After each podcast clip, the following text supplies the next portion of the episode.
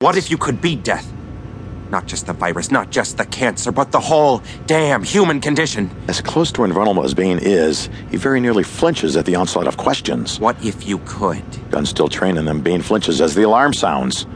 Cameron's actually the first to react, already out of his seat. Did someone order frickin' Bane's takeout? gun is still at the ready, but no longer ready to use on them. Or there's been a breach. The two men and Marie run down the hall and into the room where the video feed is in progress via the security camera at ground level outside the installation.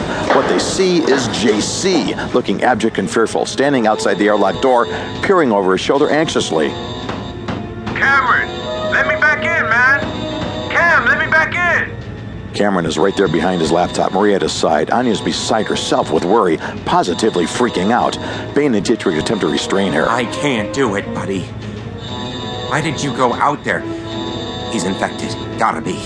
JC! Just hold on, baby.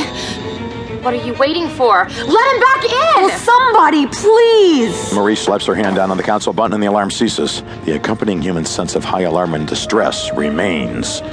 Cameron, seriously, I ain't gonna make you guys sick. I only been out here a minute. Does anybody know? he knows what... I didn't want to take the serum!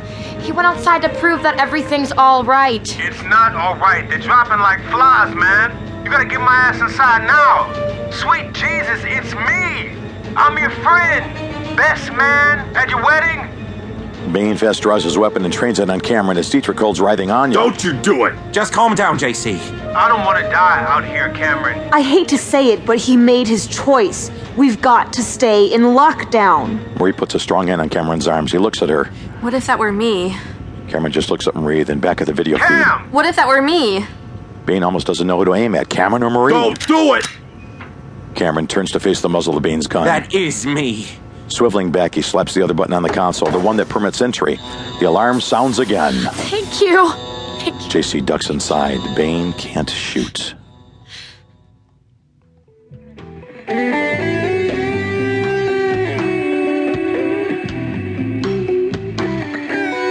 Scene 6. The lab is dark. All that can be heard is shivering, absolute shivering. Marie, blanket wrapped around herself, hunched on her cot. Dietrich beside her, seeking to comfort her. Cold, cold. I'm, I'm cold. Even though she's drenched in sweat, I know. I know. Cameron! Cameron at his laptop. I cannot deny that I'm very disturbed by what I'm hearing.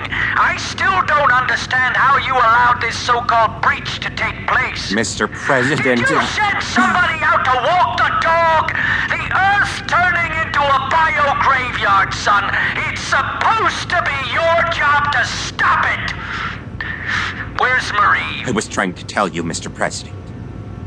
She's very sick. The president is visibly shaken by this. Processing it all quickly, he strives to switch gears to his trademark penchant for warmth and connection. Please extend to your wife my very best wishes for a speedy recovery. Because a serum is coming, correct? Is anyone else infected? You're leading the research. How are you feeling? Cameron, who's been masking his emotions to an excessive degree, can't do it any longer. Like my wife is dying, sir. And like it's not it's not too late to change paths. We've we've known since the crash and the harvest that we would have limited materials from which to manufacture an effective antibiotic. But we also know we think we know that a cure for the virus it's doable. You think you know? I'm sorry, Cameron. That's just not going to be good enough. Mr. President, with respect, isn't it a hell of a lot better than, than rolling the dice o- on a wing and a prayer? Cameron, did you ever see the musical Man of La Mancha?